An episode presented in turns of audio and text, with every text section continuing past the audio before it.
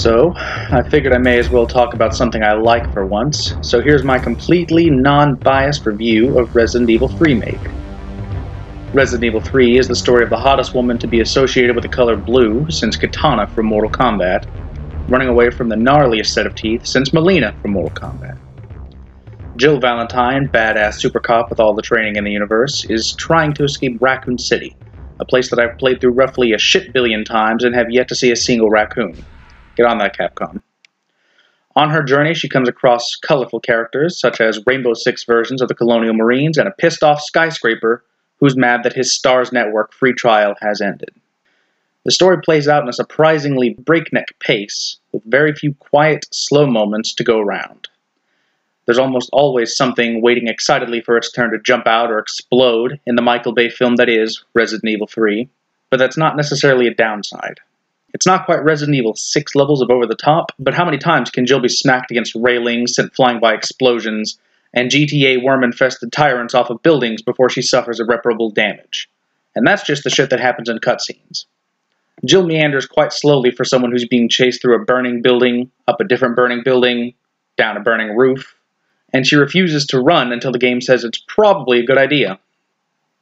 I honestly think a Resident Evil 6 system of always running and a good old sprint button could have been more effective here, as there is absolutely no point in giving Jill a slow walk, as you'll never have a chance to use it. With the already suffering length of the game, however, it's probably for the best, otherwise, you wouldn't be able to see all the gorgeous scenery the game has.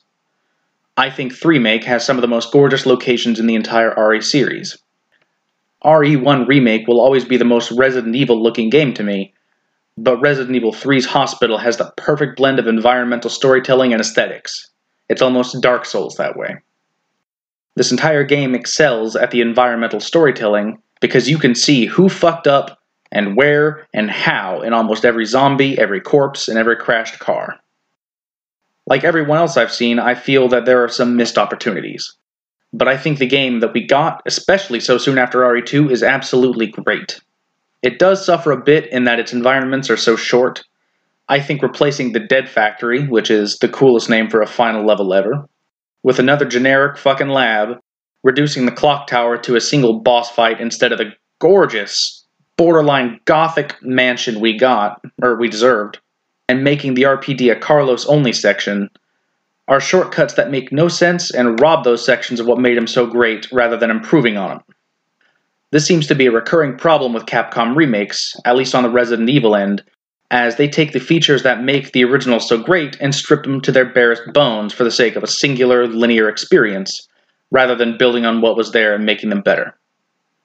The RE2 remake could have been the perfect game had they taken steps to change just a few minor things, but the most egregious is to make the scenario B matter at all. You only have to play through the game once to get the full experience, the second runs, as they've been renamed, are nothing in comparison to Classic Scenario B. It cuts the connecting threads between the two characters to the point where it makes absolutely zero difference if they met at all. It almost ruins the story for me, and it gives me no reason to care about replaying through the game as the other character. Because what? I'll get to see two extra rooms and a new 20 minute segment as a different character? Oh, I'm sorry. Leon gets to outrun a half assed boss fight but it's the same boss fights at the same time with the same mechanics, and the only difference is that I may have a consequential Y chromosome. It's not just lazy, it's inexcusable. I don't play Resident Evil 2 to see Mr. X rip off Nemesis. I play Resident Evil 2 to see what happens when I decide to play as the other character side of the same story, with vastly different interactions and entirely new boss fights, and actual consequences for what I did in my first playthrough. I feel personally robbed by all the missed potential in the RE2 remake. That all said, I do still love the game for what it is, and it is about the most polished game I've ever played. With that horrendous rant over, back to Resident Evil 3. I bring up the RE2 comparison to illustrate that for all its flaws, RE3's cuts are nothing. It cut a couple levels, it made a couple changes to what was there, and it took out maybe five dirty, dingy alleyways. Whoop de fucking do. Looking at it in perspective makes it clear to me that Capcom did listen, and they fixed at least the combat. Knives are no longer defense items, but they're also not disposable. You get one permanent knife. It's also hilariously ironic that Resident Evil 3 was infamous for how bad the knife was, but now it's about the best knife in the entire series, especially when you unlock the Hot Dogger. Not exactly the uh, greatest at naming things this time. Though progression is much faster in this game, it's also more in line with the universe events. You're trying to escape the city, not take a fucking tour of it. In my opinion, it's almost perfect as far as the game length goes in this particular game. Yeah, you could have had an extra 30 minutes of a clock tower, would have been very nice. And if you had taken 15 minutes out of a Carlos section, I'd be even happier. And for that matter, give Jill the fucking RPD back. It makes no sense as a Carlos section. Even the in universe explanation makes no sense, and it feels like deliberate padding. Don't get me wrong, I do much prefer the new Carlos to the old one, but I don't want to spend 40% of the game with him. On that note, I have to say that I think all the characters are done more justice than they really warranted. Carlos is still snarky and flirty, but in a human way, not a walking stereotypical one liner. He knows when to get serious, and he takes Jill seriously. It's a small thing, but I appreciate it. Mikhail is much more interesting too, and I like how he's the established leader of the UBCS. In the original, it's said and more implied, but Nikolai seems to be the leader, especially with his subplot about the supervisors, which is completely absent here. See, in the original, Nikolai was one of five supervisors who were supposed to gather combat data on BOWs versus UBCS squads. But Nikolai went rogue and killed the others so he could have their paychecks. Here, it's implied that he works for Wesker, but that he makes cash on the side selling Umbrella secrets and data. It's more thought out, and it ties in with the series nicely. Nikolai seems like exactly the kind of person Wesker would look for. He's so concerned with self preservation that no one else comes before him. He's a deeper, or at least more understandable character, and I appreciate that. And the facial animations on these characters is top fucking notch.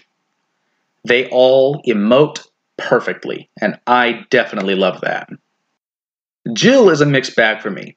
She leans heavily on the side of great, but there are a few tiny things I can't say I like. As gorgeous as her new face model is, no one could ever compare with Julia Voth, who has been her official face for the last 18 years. It may have been time for a change, but this new face doesn't scream Jill Valentine to me. Maybe it's a personal thing. I love her redesign, though I think it may be overcompensating for Jill's old RE3 look, which has been deemed a little too sexual, and it takes heavy inspiration from the new Tomb Raider games. I get that they wanted to make a change for practical reasons, though, so I give it a pass. Now we come to the big one. The Badass, in a series known for cheesy voice acting, bad writing, and badasses. The World Hentai Champion himself, Nemesis. When I first saw his leaked image on the PSN store, I loved it. I didn't see the crooked nose at first, and while that's a bit of a detractor for me, it's not enough to kill his amazing new design. It's not as odd as giving Mr. X a fedora, for example. I don't understand why he's covered in caution signs and garbage bags, but it's fine. A bit overkill, but fine. In theory, it's good character design, as it adds both subtle humor and storytelling in just his outfit, but it detracts from his old design, which had flavors of Pinhead and the Cenobites from Hellraiser, and the continuation of a Tyrant line. If RE1's Tyrant was a slightly premature, mindless monster, and Mr. X was a perfect super soldier, Nemesis looked like an offshoot project, which is exactly what he is. He's not perfect, but he's a prototype for a brand new method of making soldiers. This new design rings a bit of that, just not nearly as effectively. His gameplay, however, is a point of big contention, and it's all because of one huge problem Resident Evil 2. See, in original Resident Evil 2, Mr. X only appeared in the B scenario and only at precise measured moments. Scripted moments, yes, but they could not have been done better as the game stood. He was the highlight of your second playthrough.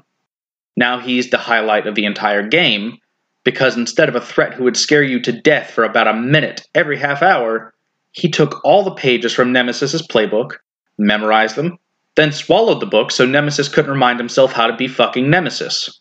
That's an overly long way of saying Mr. X was too much like Nemesis. If Capcom had made Nemesis the way he was, we would have collectively bitched that he was too much like Mr. X, so they had to reverse roles. Now, Nemesis is the occasional inconvenient jump scare, and Mr. X is a constant, unstoppable threat. It was the wrong decision to make Mr. X so oppressive because Capcom had nowhere to go but down. That's not to say Nemesis is done any real injustice here, as he is an amazing antagonist, maybe even better than he was in the gameplay department, but still it's a downgrade from what he should have been. His dynamic with Jill is a bit different, as in the original he felt like he was following orders until his first big mutation, whereas here he seems to really, really, really want her dead. It's like he looked at the stars in wonder as a child and said, Fuck you and anything named after you. We were promised a much more intense, much more aggressive, and violent Nemesis, and Capcom delivered 100% on that, as long as we're talking about the original Nemesis from 1999. He pops out at predetermined points and then fucks your life up. And this isn't old Nemesis either. This is Nemesis from Marvel vs. Capcom, the one who can lock you into a combo, knock your ass in a corner, and then combo you some more because he fucking hates you. So while Nemesis is a bit of a missed opportunity, I will say that overall, he's almost as good as we could have possibly gotten after the Resident Evil 2 remake. Now, everyone bitches and moans and complains, and I'm no exception, but very rarely does anyone offer some real alternatives or advice as to what to do. So here are my ideas that I think could have helped the game make the game the best it could be. Number one, Nemesis. I'll start off with what I really want to say. Instead of copy pasting what they had, I feel that they should have leaned into the uncontrollable parasite that powers Nemesis. For those who don't know, tyrants wear a power limiter trench coat to keep their powers in check. And since Nemesis's coat was stitched together and exposed in places like his right arm, making it a very asymmetrical design, I think he should have looked like John Carpenter's The Thing waiting to happen. Make it obvious that he's going to explode into a Lovecraftian abomination, like having more teeth than natural or strange twitches under his stitched up eye. Maybe even seeing the parasite move under his skin while you're fighting him. Take this and tie it into gameplay. How cool would it have been if you could blow chunks of his exposed body away, eventually putting him on his knees, but you see his parasite put him back together, maybe even wringing a bit of Derek Simmons from Resident Evil 6 and having him use nearby corpses to do so.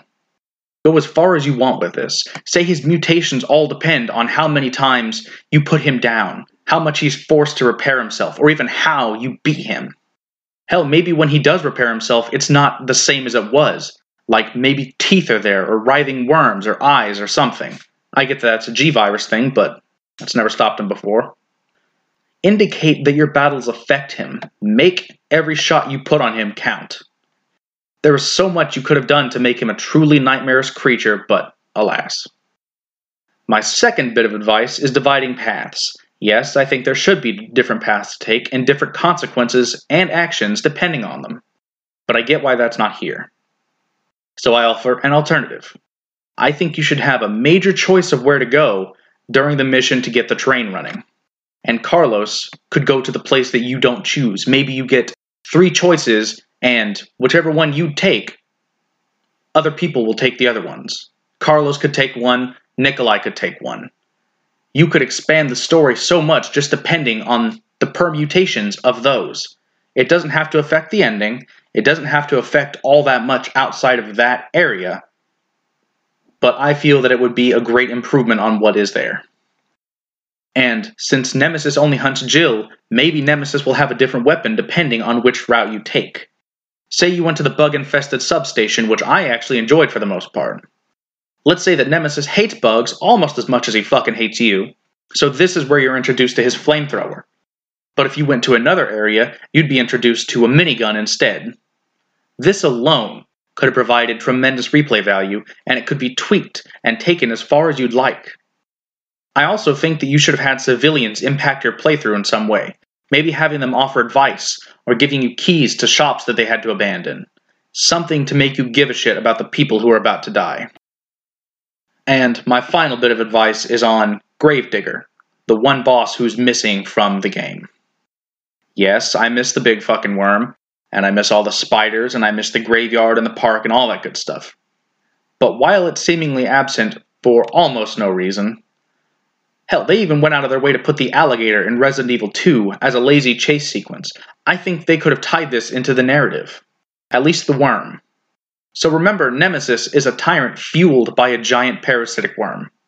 How easy would it have been to make Gravedigger a mini boss at least? and having a confrontation with the pure form of the Nemesis parasite, rather than a random mutant worm.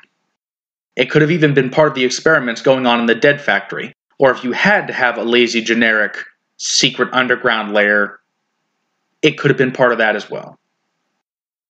There is a bit of missed opportunity here, and I don't feel as robbed as I do in the Resident Evil 2 remake, but hopefully Capcom learns from their mistakes.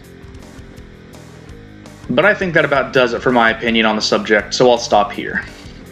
All in all, I think I like 3-Make better than RE2, solely for the fact that it just feels better to play. It's not nearly the horror masterpiece Resident Evil 2 is, and it's not nearly as polished, if I'm being perfectly honest. They cut out most of the gore effects, much to my disappointment.